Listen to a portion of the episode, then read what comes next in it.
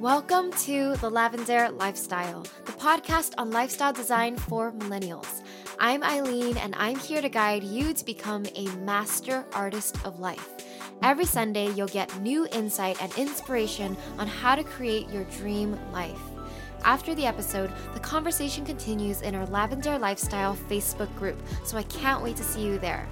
Life is an art, make it your masterpiece. Hi, everyone. Welcome back to the Lavendaire Lifestyle. It's Aileen, your host. Today, I have a special guest for you. His name is Peter Kageyama. Peter is the author of For the Love of Cities, the love affair between people and their places, and also the follow up, Love Where You Live, creating emotionally engaging places. Peter is a senior fellow with the Alliance for Innovation, a national network of city leaders and a special advisor to America in Bloom. He speaks all over the world about bottom up community development and the amazing people who are making change happen. Hi, Peter. Thanks so much for being here. My pleasure. So, I want to ask you about your first book, For the Love of Cities. What made you want to write that? I had been working uh, with some of the um, other sort of luminaries uh, in the field of community and economic development for a number of years. Charles Landry, Richard Florida. I was traveling around and I was uh, doing work with them. I was working with some cities. I was producing conferences. I was seeing a lot of amazing things uh, as I was out there.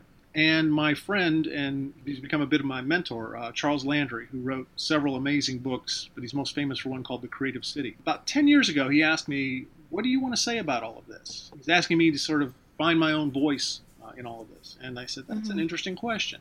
And as I was sort of uh, thinking about that, I realized that a recurring theme in my travels was I'd meet amazing people who were doing fantastic things for their cities, not because they were paid to, but because they had this love for their places. And I realized yeah. nobody was really talking about them and the role that they played, uh, the incredible impo- important role that they play in making for really great places. I said, you know what? That's a story worth telling, and that's what I ended up writing about. So it has so much to do with the people and how they feel about the city. I mean, can you elaborate on the relationship between people and their places? Like what sparks love between the two? Well, it's interesting because, you know, we have these highly examined personal and professional relationships. We spend lots of time thinking about those, grinding on those, right?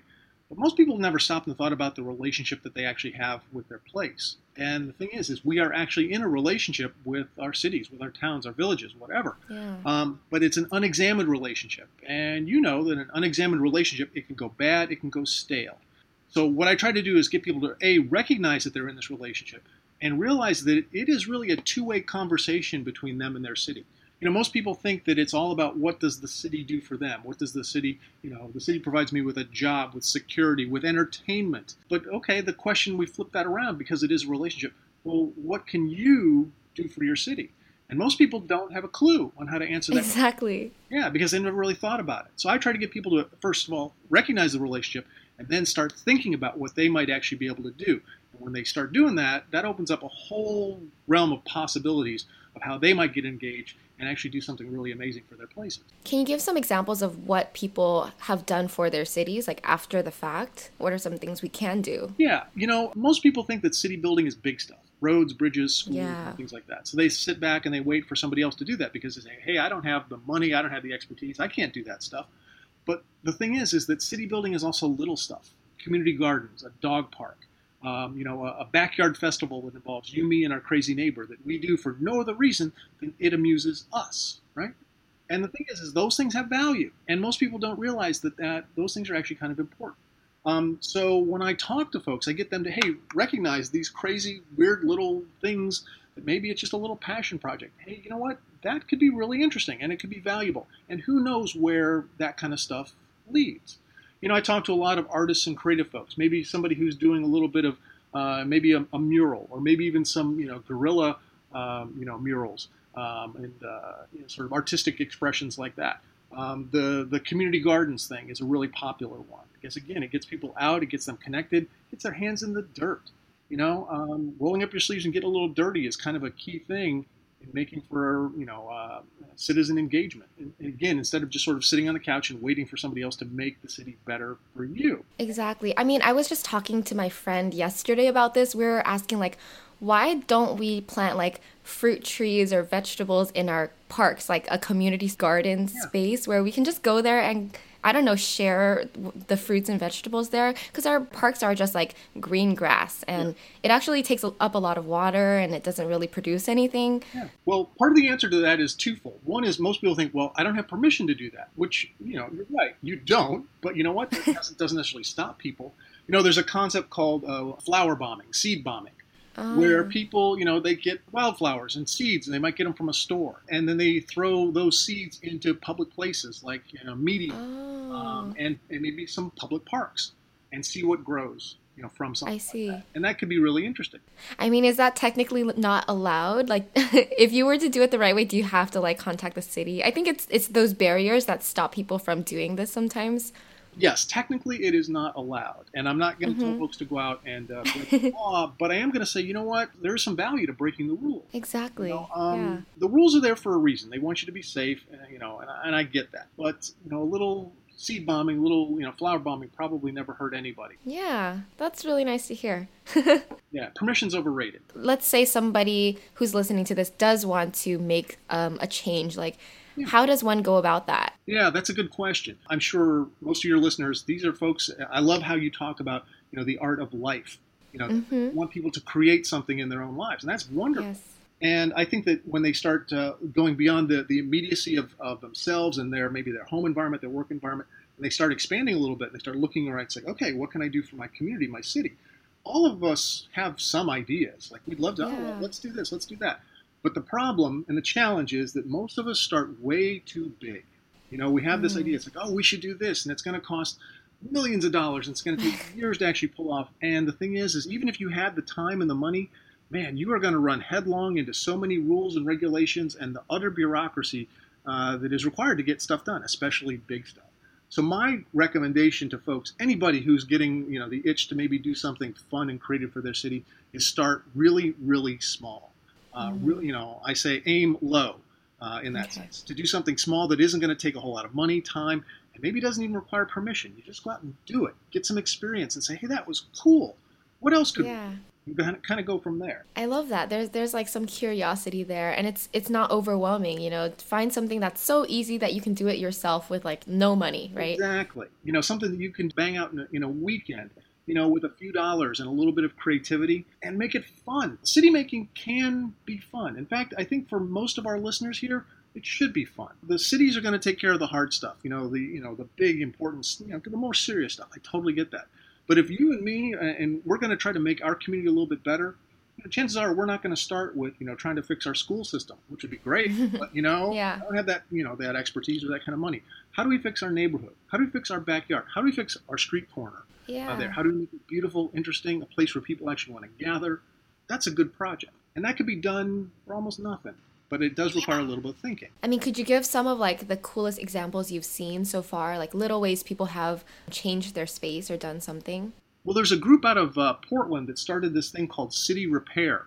And what they did is they would work with neighborhoods and they would actually come in and, and in sort of guerrilla style, they would paint intersections. And they paint them these wild, bright, fun colors uh, there. And most of the time they were doing it because the neighborhood had complained, says, hey, you know what, there's cars going way too fast here. And we got kids playing uh, there, and, and, and city repair uh, would come in and they would paint these intersections. They didn't get permission mm. to do it, but they'd make them really colorful and, and beautiful. And what happens is because the, the street doesn't look like a normal street, cars instinctively slow down. Oh. And when oh. cars slow down, people feel more at ease. They feel more likely to come out. They feel much more comfortable letting their kids play out front uh, of their house uh, there. I mean, when, when I was a kid, I actually played, you know, uh, baseball in the street. You know, now you know, a parent Back in the old days, yeah, you know, up on charges or something like that. But, exactly. And what was interesting about that is that this project started several years ago, and the city saw how positively people responded to it.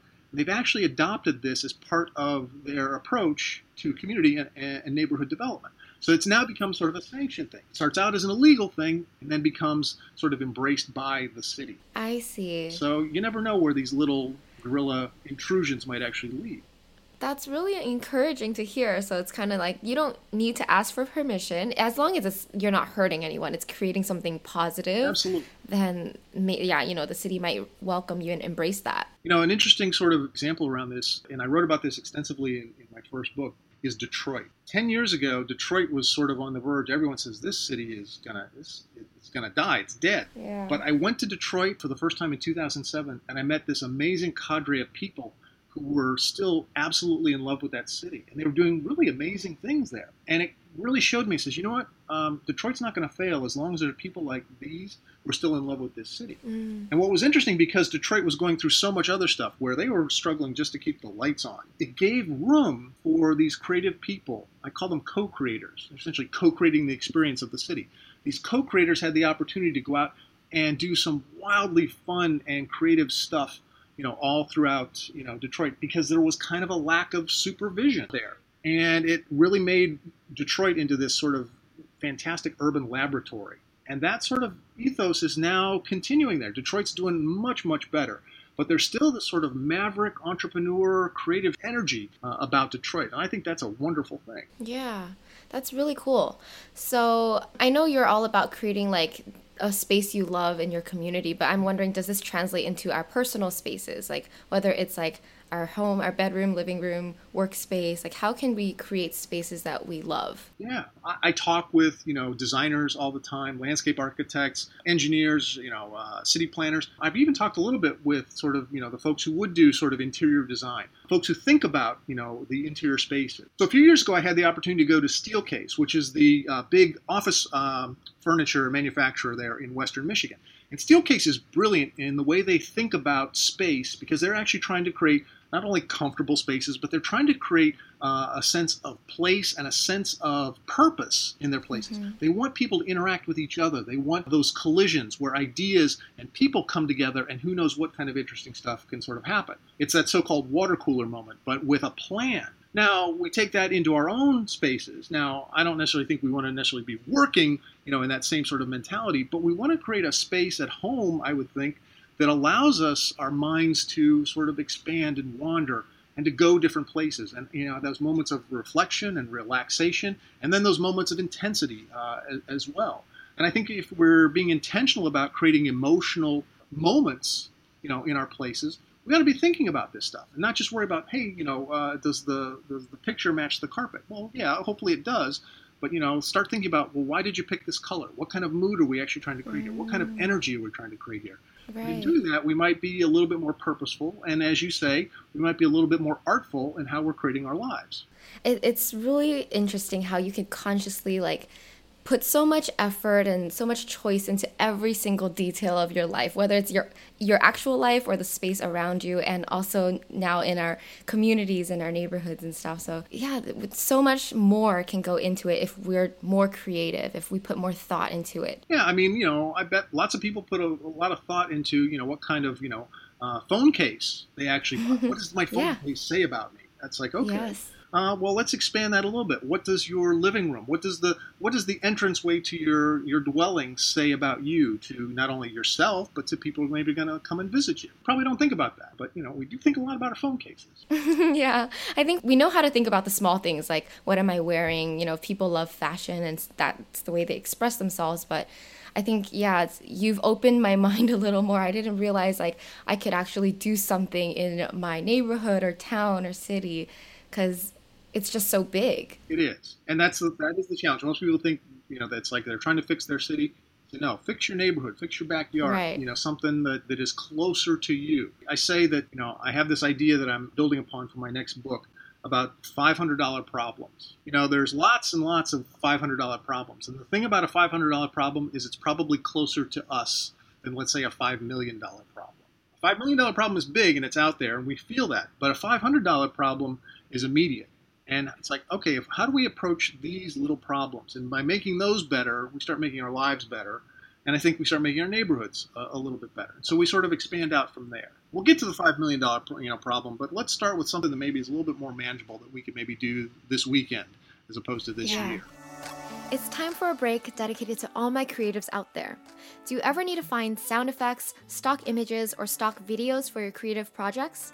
Well, you can get studio quality stock for a fraction of the cost with VideoBlocks. VideoBlocks is a subscription stock media service that allows people to download all the stock media they need for one low cost of $149 a year.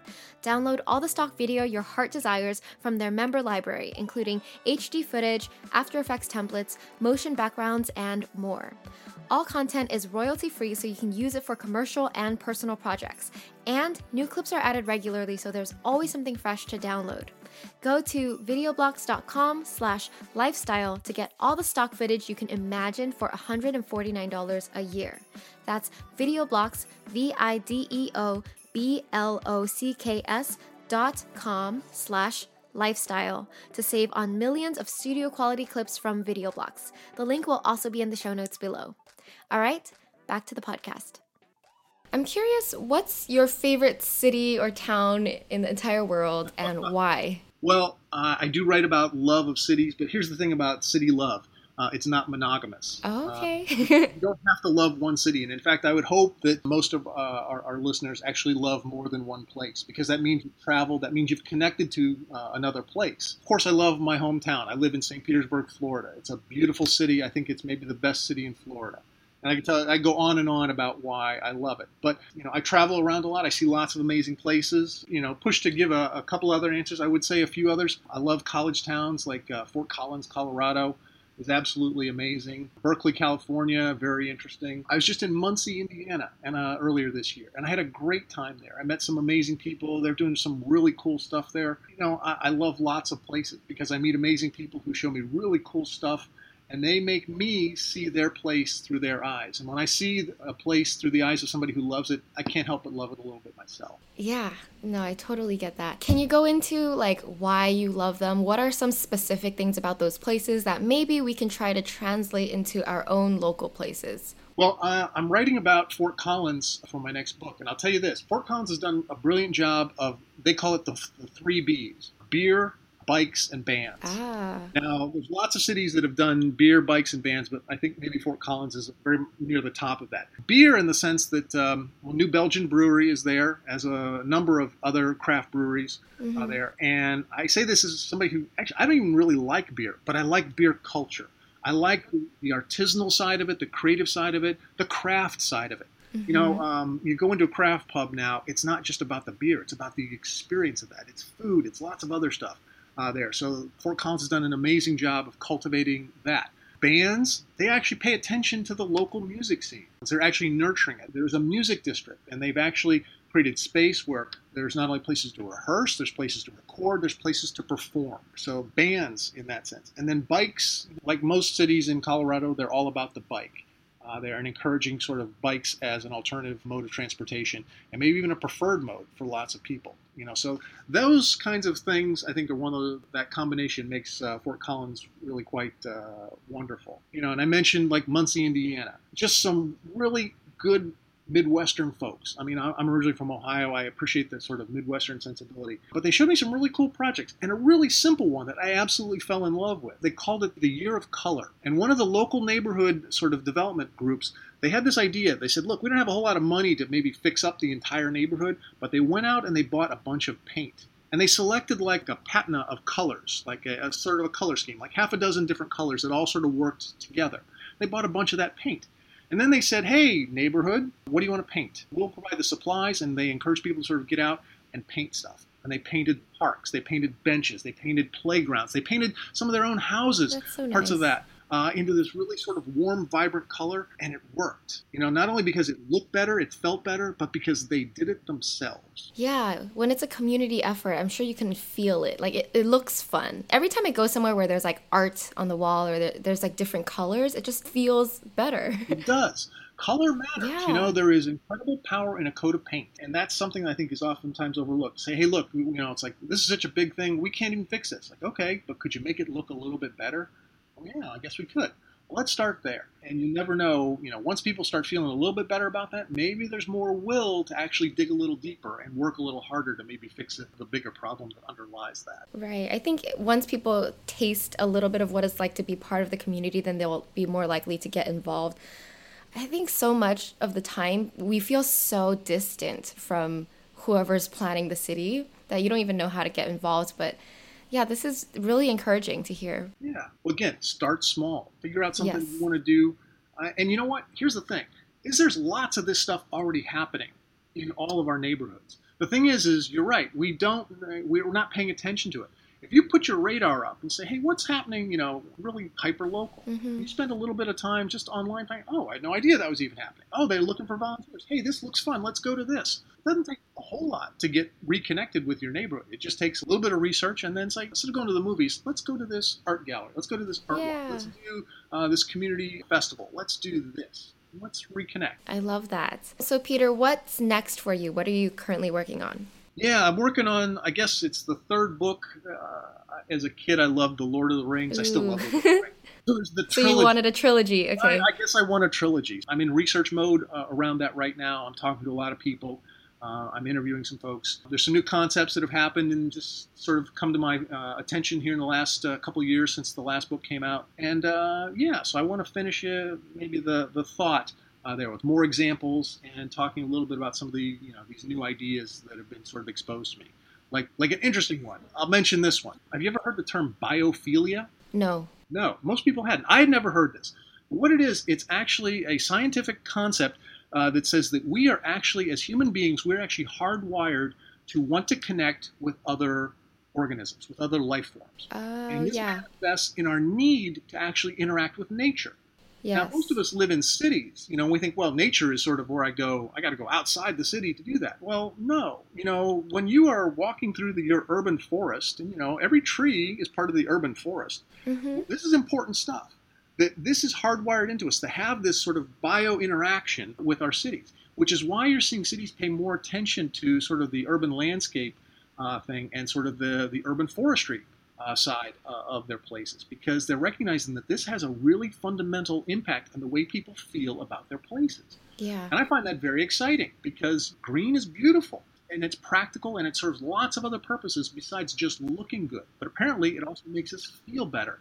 And when we feel better about our places, we're going to act better. We're going to, you know, be our better selves. We're probably going to be more productive. And I think that's just a really good sort of, you know, uh, impact all around.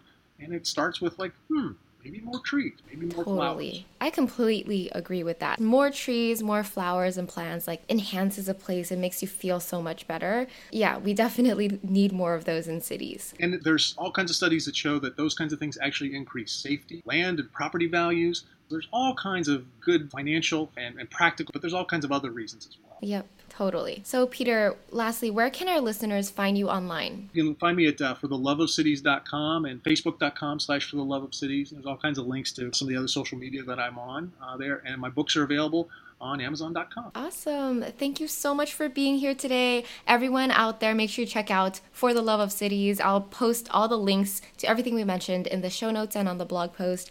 Yeah, thanks so much, Peter. My pleasure. All right. Bye. All right, that's it for today's episode. Thank you so much for listening to The Lavendaire Lifestyle. If you like the podcast, please show your support by leaving a review on iTunes. It helps me so much and also helps other people find the show. You can also catch me on YouTube and Instagram at Lavendaire, where I have even more content for the artist of life. All right, love you all. Bye.